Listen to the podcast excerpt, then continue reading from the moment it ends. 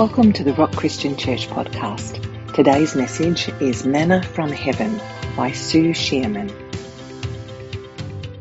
Heavenly Father, we thank you, Lord, for the, the privilege, Lord, and the freedom that we have to come together like this of a Sunday morning. Lord, to honour you and to lift up your name and worship you. Holy Spirit, I pray that I would just be the deliverer of your word this morning and that you would do what only you can do in the hearts of each one of us. Lord, we pray that every single good seed that has ever been planted in our lives, Lord, you would nurture and water and fertilise this morning to grow that seed, to become good fruit in our lives, Lord. And Lord, I take authority over any work of the enemy that would try and distract or disturb this meeting this morning and what you want to do. In Jesus' mighty name, that name that is above every name. Amen. Um, now, before I start, um, I just want to share with you a, a word that, um, or a picture actually, that the Lord gave me. And it, when the Lord um, gives me a word or a picture, what I do is I, I ask Him for an opportunity or show me where to, to bring that word. Uh, if it doesn't happen, I just shelve it. And then I just leave it until the Lord shows me. And I, I did that with this picture that He'd shown me, and then I actually forgot about it. And then when I was getting the word uh, together, it came back to me. So I do believe that it's for somebody here this morning, maybe even more than one person. But um, what it was, it was a picture of a bird, and it had its wing out, and its wings were getting clipped. And then I saw a picture of this same bird sitting in the back of a big bird cage, just sitting in the back with its wings clipped, unable to fly. And I believe that the Lord was showing me that it was symbolic of somebody here this morning that you used to fly like this bird. You were on fire for God and you used to serve God and you used to even move in the gifts that He gave you. But something happened or life circumstances, I don't know what it was, that caused the enemy to, to clip your wings, so to speak. And you're like that bird now sitting back in that bird cage. The actual door was open of the bird cage. Just sitting there, thinking unable to fly. But I believe that the Lord's saying that time has passed. Your wings have grown back.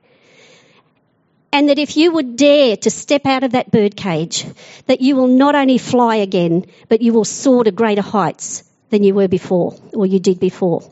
Now, if that's you, if that resonates with you, and you want, you know, to stand with, in prayer, we'll give you an opportunity um, after the message, and uh, there'll be somebody to pray with you over that. Now, we're in Exodus. I'm loving this Exodus journey. And we're doing uh, chapter 16 today. And I'm going to read totally off my notes because if I don't, I'll go off onto some tangent and I'll be over the Gateway Bridge before you can catch me and bring me back. So um, I'm just going to read off the notes. And I'm just going to recap a little bit on, on chapter 15. And we go where the Lord had parted the Red Sea. He had delivered the Israelites from their enemies. They'd walked over dry ground. He'd killed all the Egyptians and he'd placed the sea back to where it was. What a sight that would have been. It would have been amazing to see, wouldn't it? And today, the unbelievers and scientists or whatever tried to explain that away with some really quite crazy uh, explanations. But we know the Lord God of Israel performed that miracle parted the Red Sea and saved his people. And the Israelites knew that it was God that had saved them.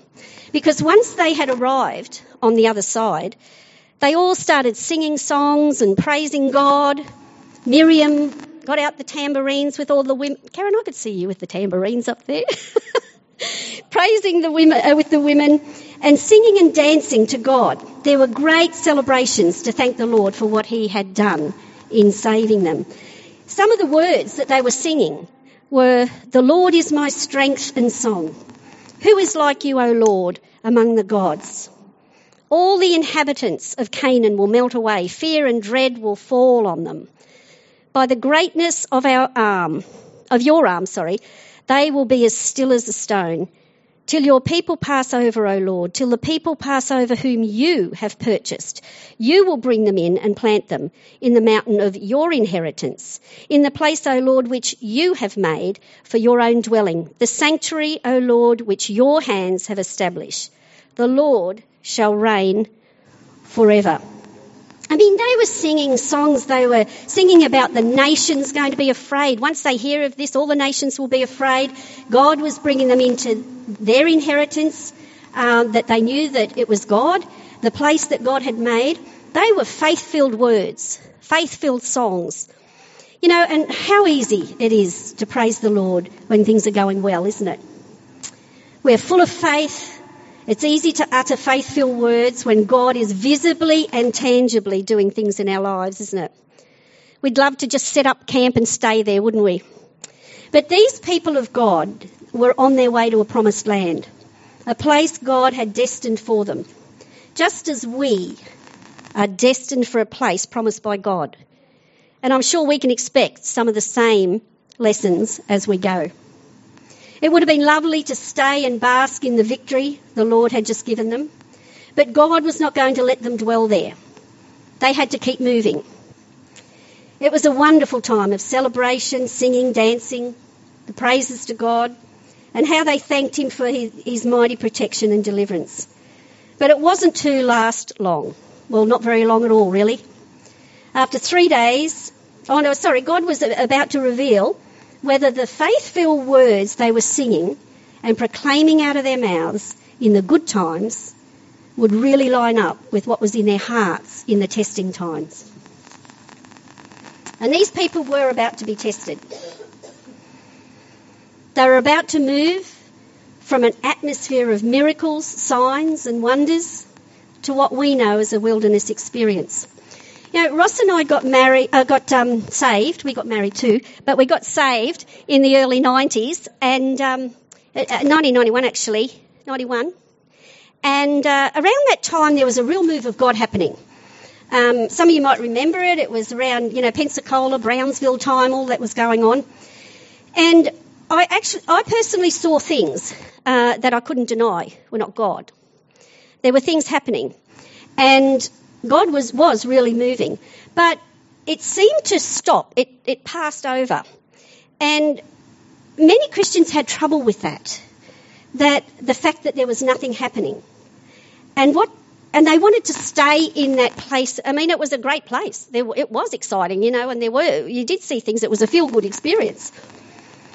But with the signs and wonders. But um, what happened was that because they found it difficult that it, w- it wasn't continuing, they started to manufacture stuff to keep it going. And I was actually gobsmacked at some of the stuff that I was seeing and hearing, you know, um, from Christians. Um, but God was still working. He, he had just moved on. And he was just doing a different type of work. I believe that he was doing a deep work in people's hearts, but it wasn't visible like it had been. And when God moved in the wilderness, the Israelites had to move with him. And we need to learn to move when God moves. If we want the power and the miracles and the signs and wonders, we also have to accept times where it feels like there is nothing happening and God is a million miles away. But we can be sure that God is still working. Like that song that we sing, even when I don't see it, you're working, even when I don't feel it, you're working. You never, don't worry too, I'm not going to sing. I'll never live that down, that song from communion. yeah. But usually in, it's um, in those times of wilderness walking, of testing and dryness, that we see if we really do believe the faith words that we speak. Moses led Israel into the wilderness of Shur. And it only took three days of looking for water and finding no water that they started complaining. And the water that they did find was bitter. And so God provided another miracle for them. He got Moses to throw the branch into the, into the water and it became sweet and drinkable. Uh, verse 25 in Exodus 15 says, So he cried out to the Lord, and the Lord showed him a tree, and when he cast it into the waters, the waters were made sweet. There he made a statute and an ordinance for them. And there he tested them and said, If you diligently heed the voice of the Lord your God and do what is right in his sight, give ear to his commandments and keep all his statutes, I will put none of the diseases on you which I have brought on the Egyptians. For I am the Lord who heals you.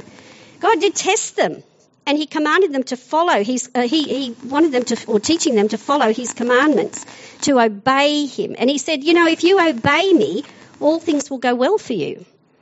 And god still today asks us to follow his commandments and obey him because there are consequences for not doing so. And some of us have felt those consequences haven't we? So even after god performed miracles of deliverance miracles of provision and brought them out of bondage and slavery he was saying, don't take all this for granted. Don't think that you can just start living how you want to with sin in your lives and get away with it like you have no Lord over, over you. Or you will end up in the same boat as the Egyptians. So we move to chapter 16 of Exodus.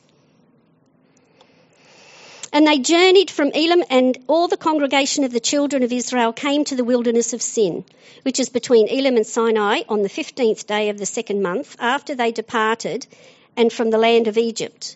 Then the whole congregation of the Israel of, uh, children of Israel murmured against Moses and Aaron in the wilderness. That's a lot of murmuring because there was a lot of there was over two million people.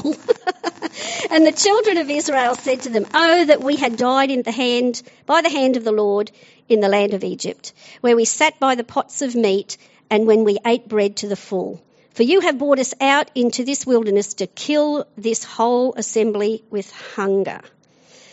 You know, provisions had or were obviously running out. They'd been out there a couple of months and they started to complain again. You know, complaining really distorts our perception of our problems. It always makes the problem look far worse than it is. They looked back and it looked better. They'd forgotten a few minor details that back in Egypt they were getting flogged, the Romans were harsh, the slave labour was nearly killing them but they remembered sitting by the pots of stew.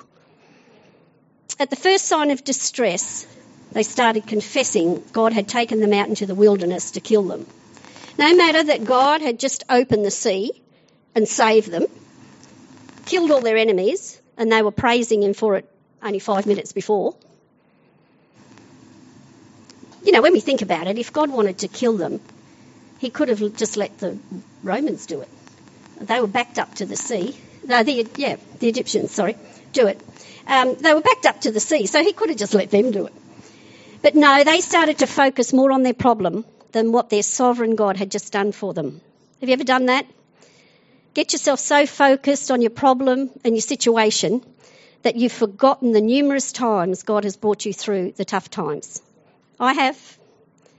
And despite their murmurings, their grumblings, which God hears, by the way, despite their disobedience, despite their lack of faith, you know, God could have said to them, right, I've had you lot, I've had you wine and lot, I've, I've saved you from the Romans, I've provided food and water for you. Uh, sorry, I keep on saying the Romans, the Egyptians. And I've provided food and water for you, and all you've done is complain. He could have called down fire and consumed them. But instead, let's see what he did in verse 4, then the Lord said to Moses, Behold, I will rain bread from heaven for you. And the people shall go out and gather a certain quota every day, that I may test them, whether they will walk in my law or not. And it shall be on the sixth day that they shall prepare what they bring in, and it shall be twice as much as they gather daily. Then Moses and Aaron said to all the children of Israel, At evening you shall know that the Lord has brought you out of Egypt, and in the morning you shall see the glory of the Lord, for he hears your murmurings against the Lord. But what are we that you murmur against us? Also Moses said, This shall be seen when the Lord gives you meat in the evening, in the morning f- bread to the full, for the Lord hears your murmurings which you make against him. And what are we? Your murmurings are not against us, but against the Lord. Moses was saying, We didn't bring you out here into the wilderness. It was God that brought you out. We're just the leaders. You know, we've got to be very careful who we complain and gripe about because we might think that we're complaining about a person, but we could very well be complaining about God or murmuring against God. So, loving God, our loving God, rained down food from heaven upon them, providing manna and quails to feed them. What a merciful Father he was, or he is. Verse 12 tells us that I have heard the murmurings of the children of Israel. Speak to them, saying, At twilight you shall eat meat, and in the morning you shall be filled with bread, and you shall know that I am your God. So it was that quails come up at evening and covered the camp, and in the morning the dew lay all around the camp. And when the layer of dew lifted, there on the surface of the wilderness was a small round substance as fine as frost on the ground. So that when the children of Israel saw it, they said to one another, What is it? for they did not know what it was. And Moses said to them, This is the bread which the Lord has given you to eat. So God bought, the, the, the uh, ground was covered with quail because they wanted meat. And in the morning, the ground was covered with the bread. And yes, he was their provider. He provided everything for them that they needed. And even though God bought the food and virtually placed it at their feet, they still had a responsibility to gather and prepare the food in accordance to God's directions. Just as we can't sit back and do nothing and expect God to just drop what we need in our laps, He expects us to do our bit. Verse 16. It explains the requirements that they had concerning and the instructions concerning the manna. This is the thing which the Lord has commanded. Let every man gather in according to each one's need one omer, which each person, according to the number of persons, let every man take for those who are in the tent. And then it goes on to explain they had to gather one omer, which I, I, worked out was just over a kilo, but if I'm wrong, someone can correct me on that, for every person in their tent, every day. That's a lot of manna. He told them not to get more and hoard it for the next day, or it would stink and breed worms, which they didn't take notice of, and that happened. Some ate more, some ate less, and it averaged out to exactly what they needed. There was exactly enough. You know, when we totally trust God as our provider, there will always be enough. When I was over in um, Mozambique with Heidi Baker, uh, their, their, their motto over there, everywhere, on every door, you see it, is Jesus is enough. And she even wrote a book called Always Enough. And some of the stories that, uh, you know, she told was just absolutely amazing. You know, how they, uh, they, they uh, made her um, uh, leave the town where she was under duress. I mean, uh, it was quite dangerous for them. And the kids from the orphanage uh, followed them and found them. And when they had arrived, Heidi and her husband, the lady next door had just given them a little pot of stew for her and her husband. And then not long after that, a few hours after that, there was 50 odd children plus turned up at the door. And she was like, Lord, how am I going to feed all these kids? That little pot of stew fed everyone and there was more left over. And so they know that, you know, they know that provision, that God is their provider because they see it over and over again.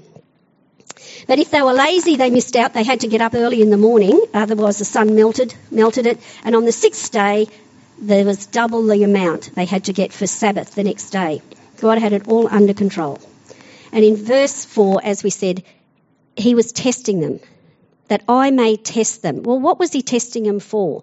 In Deuteronomy 8, it says, And you shall remember that the Lord your God led you all the way these 40 years in the wilderness to humble you and test you, to know what was in your heart, whether you could keep his commandments or not. So he humbled you and allowed you to hunger and fed you with manna, which you did not know, nor did your fathers know, that he may make known that man shall not live by bread alone but by every word that proceeds from the mouth of God. He was humbling them. He humbled them. He tested them to know what was in their hearts. And he was teaching them that man does not live by bread alone. Number one, he was humbling them. He was humbling them to drive the pride of self-sufficiency out of them. He caused them to rely on him for their everyday needs, their very existence. When we think we don't need to depend on God, when we think we don't need to obey Him, it's pride. And you know what God thinks of pride. He was also, He was showing them what was in their hearts. There were words of faith and praise when things were going well.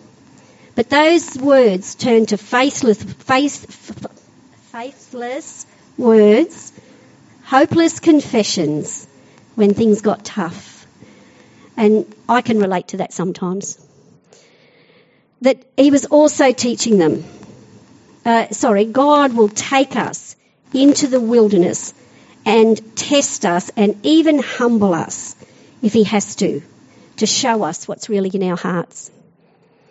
He was testing them that God and showing them, teaching them that God may, uh, cannot live by bread alone. The provision of manna was to satisfy their physical hunger, but every person has a spiritual hunger, a hole in our soul that only spiritual manna can fill. He was teaching them that the Word of God is the manner by which their souls would be nourished. God's Word and their obedience to it was just as essential to their spiritual life as food was to their physical life. And the tests were teaching them that. Just because we are under grace and not law, don't think that God won't test our obedience and our faith today. He does. You know, even preparing this message um, about relying and trusting on God to provide, words lining up with our faith, I had planned to get the message done early in the week. So, you know, just in case anything happened at the end of the week. Um, but as it turned out, everything happened right through the week, uh, every day, um, just things out of my control. And I just couldn't get, the, get it done. I couldn't find the time to get this word done. Everything was happening. And uh, I could feel myself getting anxious, you know, and thinking, God, I've got to get this word going. And, and I'd, I'd committed it to the Lord. Lord, this is your faith words. This is your word, Lord. This is your message. I'm just delivering it, you know. But I could find myself getting anxious. Um, I even we put off a uh, a 60th wedding anniversary last night, and I thought, all right, I'll sit down and I'll do it. You know, last night didn't happen. So this morning I was still there writing out. It's the one you didn't see me writing as I'm walking through the door, but you know, I it was it was like that. It really was. You know, people that uh, you know that give a word know that. Um, and but while I was you know sitting there thinking about it, it dawned on me that I was being tested on the very thing that I was preaching. You know, I had, as I said, I dedicated to Lord. Did I think He wasn't going to come through? Did I think that He wasn't going to give me the, the message? I knew He was deep down, but I could feel, you know, that anxiety coming up. Um, so He will test us in any way. That's why, you know, it's dangerous to be prideful, maybe even act more spiritual than we are. We may just find ourselves in a place of testing. He will test us, just as He did the Israelites. And you know, we might say, well, well, that was in the Old Testament, you know, they were under the law. But the Old Testament is a shadow of the new, pointing to a future where the manna raining down from heaven was no longer going to be wafers that kept them physically alive, but God sent us today His living bread. His living bread. I'm going to just read to you John 6, 32. And Jesus said himself, Most assuredly I say to you, Moses did not give you the bread from heaven, but my Father gives, uh, gives you the true bread from heaven. For the bread of God is he who comes down from heaven and gives life to the world.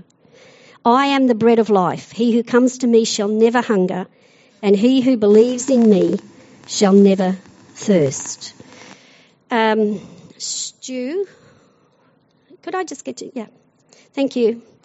Do you know, we have been given the living bread that keeps us alive spiritually. Not just day to day, like the manna in the wilderness, but for all eternity. In verse 33, we just read, For the bread of God is he who comes down from heaven and gives life to the world. Jesus is that life. Without him, we are spiritually dead and separated from the Father.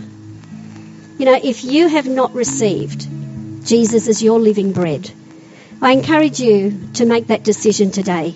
Don't leave it any longer. He is our living bread. He is our manna that was given from heaven. And just as they fed on the manna daily in the wilderness, we would do well to feed on our living bread, Jesus, every day. Amen. Thanks for listening to the Rock Christian Church podcast. To be notified when the next episode is available, subscribe on our website at therock.org.au. You can also connect with us on Facebook at The Rock Christian Church. We hope you have been blessed today and we look forward to you joining us for our next episode.